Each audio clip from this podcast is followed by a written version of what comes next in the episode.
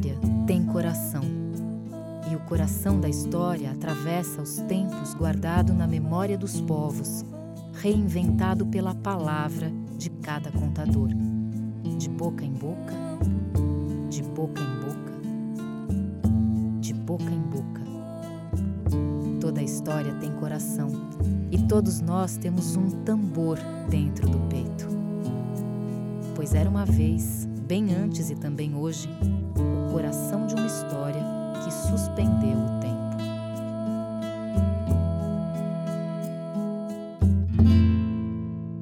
No meio de uma estrada longa que ligava duas cidades distantes, havia uma pedra enorme. Essa pedra, na verdade, era uma gruta espaçosa e quente, onde muitos viajantes costumavam passar a noite. Acontece que ali começou a aparecer uma visão. Era o rosto de uma princesa que aparecia pedindo socorro, mas só o rosto dela flutuando na pedra. Pensando que fosse algum tipo de assombração, os viajantes fugiam assustados, e por mais que a princesa implorasse que a desencantassem dali, a grande pedra da margem do caminho foi ficando cada vez mais deserta. Alguns, corajosos, até tentaram desencantar a princesa de Bambuluá, mas as provas eram difíceis e eles desistiam logo, apavorados e cobertos de feridas, até que o lugar ficou completamente abandonado. Um dia passou por ali um rapaz chamado João. João estava fraco e exausto, então sentou na beirada da gruta para descansar um pouco foi quando o rosto apareceu. Quem vai desencantar a princesa de Bambuluá? Ele disse logo: Sim, eu posso, eu quero, eu vou te desencantar, sua moça bonita, mas antes eu preciso comer alguma coisa. O rosto sorriu na pedra, convidando João para entrar. Na gruta, ele encontrou um verdadeiro banquete com mil iguarias, uma tina com água morna preparada para o banho e uma rede pendurada especialmente para ele. João provou de tudo um pouco, e quando já estava quase cochilando na rede, o rosto apareceu novamente, dizendo que no escuro da noite ele teria que subir o morro, deitar debaixo da única árvore que lá havia e ficar quieto. Não importava o que acontecesse, ele não poderia gritar e muito menos se defender. Como ele era corajoso, obedeceu. Debaixo da árvore, ele sentiu a presença de três vultos com capas longas, escuras. Eles zombaram de João, chutaram, bateram, mas ele aguentou tudo calado. Foi descendo morro abaixo encolhido feito um tatu-bola, até se encostar na gruta encantada. No mesmo instante, os vultos desapareceram e a princesa surgiu, já desencantada até o pescoço. Ela cuidou de João e na noite seguinte ele partiu para sua segunda prova. Novamente os três encapuzados surraram João sem piedade, mas ele não soltou nenhum pio desceu rolando morro abaixo e tocou a gruta da princesa, onde ela apareceu, já desencantada até a cintura. Ela cuidou de João com toda a delicadeza e na noite seguinte ele saiu em direção à sua terceira e última prova. Dessa vez, furiosos porque ele não desistia nunca, empurraram o rapaz num barco forrado de lanças e abandonaram João ao sabor das águas. Lá se foi ele, desacordado, quase morto, todo furado, feito um paliteiro. Mas quando veio a madrugada, os vultos desapareceram, assim como sombras no rastro da noite, e a princesa veio lavar as feridas dele, inteirinha desencantada, dos pés à cabeça. Marinheiro encosta o barco, morena quer embarcar. Eu não sou daqui, eu não sou dali, vim de outro lugar. Ia, ia, eu não sou daqui, eu não sou dali, vim de bambu luar. João ficou completamente curado e os dois seguiram juntos até a cidade vizinha, onde a princesa deixou o noivo na casa de uma velha professora, dizendo que ele ainda teria que se preparar durante cinco anos inteiros para somente depois se casar com ela. A princesa deu a ele um tambor mágico e contou que a cada ano voltaria para apenas uma visita de poucas horas. Dizendo isto, partiu para as terras de Bambuluá, e lá ficou João com a velha professora, aprendendo a língua dos pássaros e tudo mais que um homem importante precisava saber. Mas como João era um excelente aprendiz, a velha, que eu estou desconfiada, devia ser prima da véia da Gudéia, começou a achar mais interessante que ele se casasse com uma de suas filhas de modo que, quando chegou o dia da primeira visita da princesa, a velha deu a ele um chá de dormideira. João dormiu, mas dormiu tanto que só não parecia um defunto porque roncava sem parar. A princesa sacudindo o noivo, mas ele nem como coisa. Muito decepcionada, ela voltou para Bambuluá. No ano seguinte, no dia da visita da princesa, o que é que a velha fez? Dormideira no João? Deu dormideira para o João. No outro ano. Dormideira. Dormideira. E assim o tempo passou.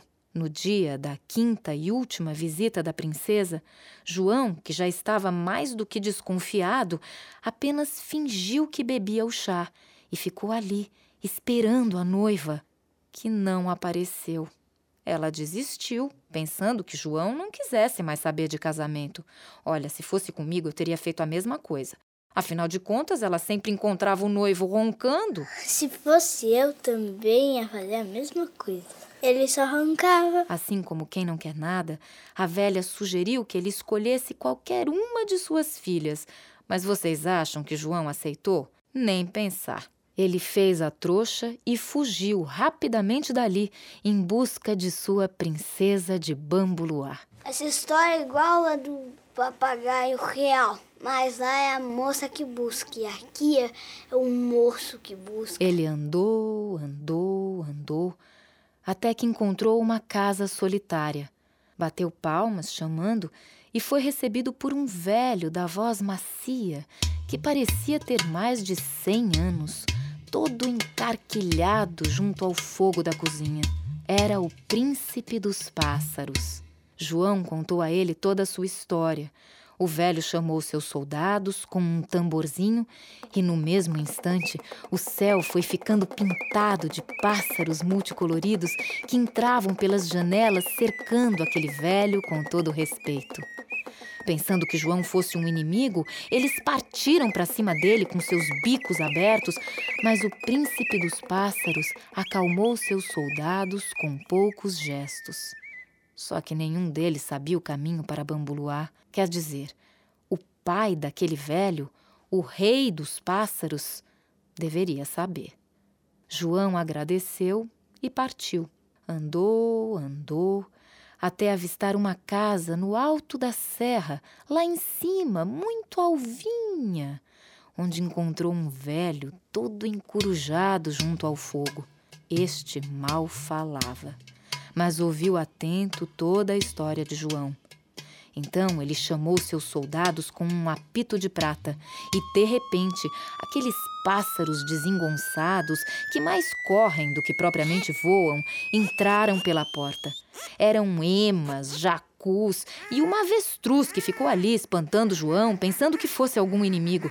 Rapidamente o velho sossegou seus soldados e ficou cochichando com eles. Mas nenhum conhecia o caminho para Bambuluá. Ah, não! Quer dizer, o pai daquele velho, o imperador dos pássaros, este com certeza deveria saber. João agradeceu e mais uma vez partiu. Andou até enxergar uma casinha minúscula no meio das nuvens, onde vivia um velho. Esse era velho. Esse era velho mesmo tão velho, mas tão velho, que passava os dias dentro de uma cabaça e tinha a pele besuntada com uma pasta de algodão para se proteger do frio das alturas.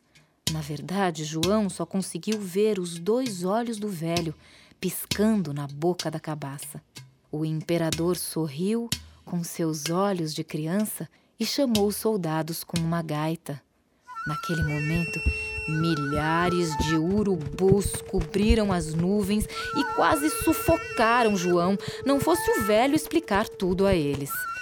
Acontece que nenhum soldado sabia onde ficava Bambuluá. Ah, não. Quer dizer, um urubu velho, tão velho que já nem tinha penas, um urubu pelado, disse que sabia pelado. Bambuluá ficava depois do inferno, muito além da quentura do fogo do diabo.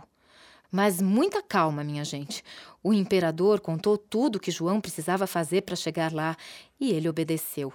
Entregou um boi inteiro para o urubu velho comer. E conforme ele comia, suas penas foram nascendo de novo. Ele foi se abrindo em penas como se fosse uma flor e quando ficou completamente empenado, João montou o urubu, respirou fundo e avoou! Aos poucos, o vento quase insuportável das brasas sopradas do inferno foi virando uma brisa suave e eles pousaram numa campina florida. Era Bambuluá. Chamava bambu luar porque tinha muito bambu lá. É que lá tinha bambu e luar. João agradeceu o urubu e, enquanto esperava encontrar uma maneira de entrar no palácio da princesa, resolveu tocar o tambor mágico que ela mesma havia lhe dado. Mas o que o tambor fazia de mágica? O tambor era mágico porque fazia todo mundo dançar. E João tocou uma música tão sacudida, tão feiticeira, que uma velha corcunda se esticou toda e saiu rodando. Uns homens que passavam começaram a balançar o corpo e, quando viram, já estavam sapateando forte, feito uns danados. As pessoas foram se largando na dança, a música cresceu e cresceu tanto que chegou ao palácio da princesa de Bamburuá. Uma criada que estava indo servir o almoço deu meia volta com a bandeja na mão e saiu requebrando, equilibrando o tabuleiro no compasso. Mandaram vir outra criada, mas ela saiu atrás da primeira, pulando despencada feito maluca. E veio outra e outra e mais outra, até que a rainha em pessoa apareceu para conferir onde estavam indo todas suas criadas, justamente na hora do almoço. Mas nem bem ela tinha dado dois passos, já estava lá, bulindo com os pés, bulindo com os pés e caiu na dança feito uma possuída. Então foi a vez do rei que chegou inconformado, cobrando seu almoço e saiu sacudindo a pança vazia, folgando a valer. Só não sei dizer onde estava a princesa, que não apareceu para dançar, mas não me contaram essa parte da história. As pessoas dançaram, brincando horas e horas a fio, até que João parou de tocar. E todos ficaram soltos, avoando no ar. O rei, com a barriga roncando, é verdade, mas o coração cheio de alegria, convidou João para tocar na festa de casamento de sua filha, a princesa de Bambuluá, com outro. Não é possível! Apesar dos pesares, João aceitou o convite com muita educação. No dia seguinte, quando o palácio já estava apinhado de gente, que não cabia ali nem mais uma cabeça de alfinete, a princesa noiva surgiu, bonita como uma estrela do mar, e viu João, o seu Joãozinho ali. Ela estremeceu, a cabeça girou, que quase virou gruta outra vez. Isso não. Mas ela criou coragem, juntou todas as vozes do coração e pediu um conselho a todos os presentes em alto e bom som. Se por acaso eu perdesse a chave do meu baúzinho, onde eu guardo todos os segredos da minha vida, e mandasse fazer outra, mas antes de abrir, eu encontrasse a primeira, o que eu deveria fazer? Ficar com a nova ou com a primeira, douradinha, que encaixa com perfeição na fechadura do meu baú? Ficar com a primeira! Com a primeira. Foi exatamente isso que todos responderam. Então, ela apresentou João.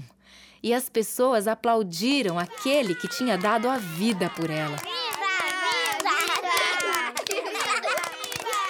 O outro, que já estava esnobando Ares, só porque ia se casar com a filha do rei, ficou com a cara no chão. João foi vestido com roupas de nobre e anel no dedo, que parecia mesmo um príncipe. E a festa, minha gente, foi uma maravilha. Eu tava lá, tinha até trazido um prato de doces para vocês, mas na ladeira do escorrega eu dei um tropeção e caiu tudo no chão. Ah, não! Você devia ter colocado uma tampa no pote pra não cair. Mas ia cair a tampa do mesmo jeito. Não era um pote, era um prato. Era um pote. Mas só que a tampa ia estar tá fechada. Mas a tampa ia voar longe. E a tampa ia é rasgar. Às vezes podia cair no chão ou rasgar a tampa ou podia voar. É só enfiar na boca e leva para as pessoas depois tira e dá. Ai, credo.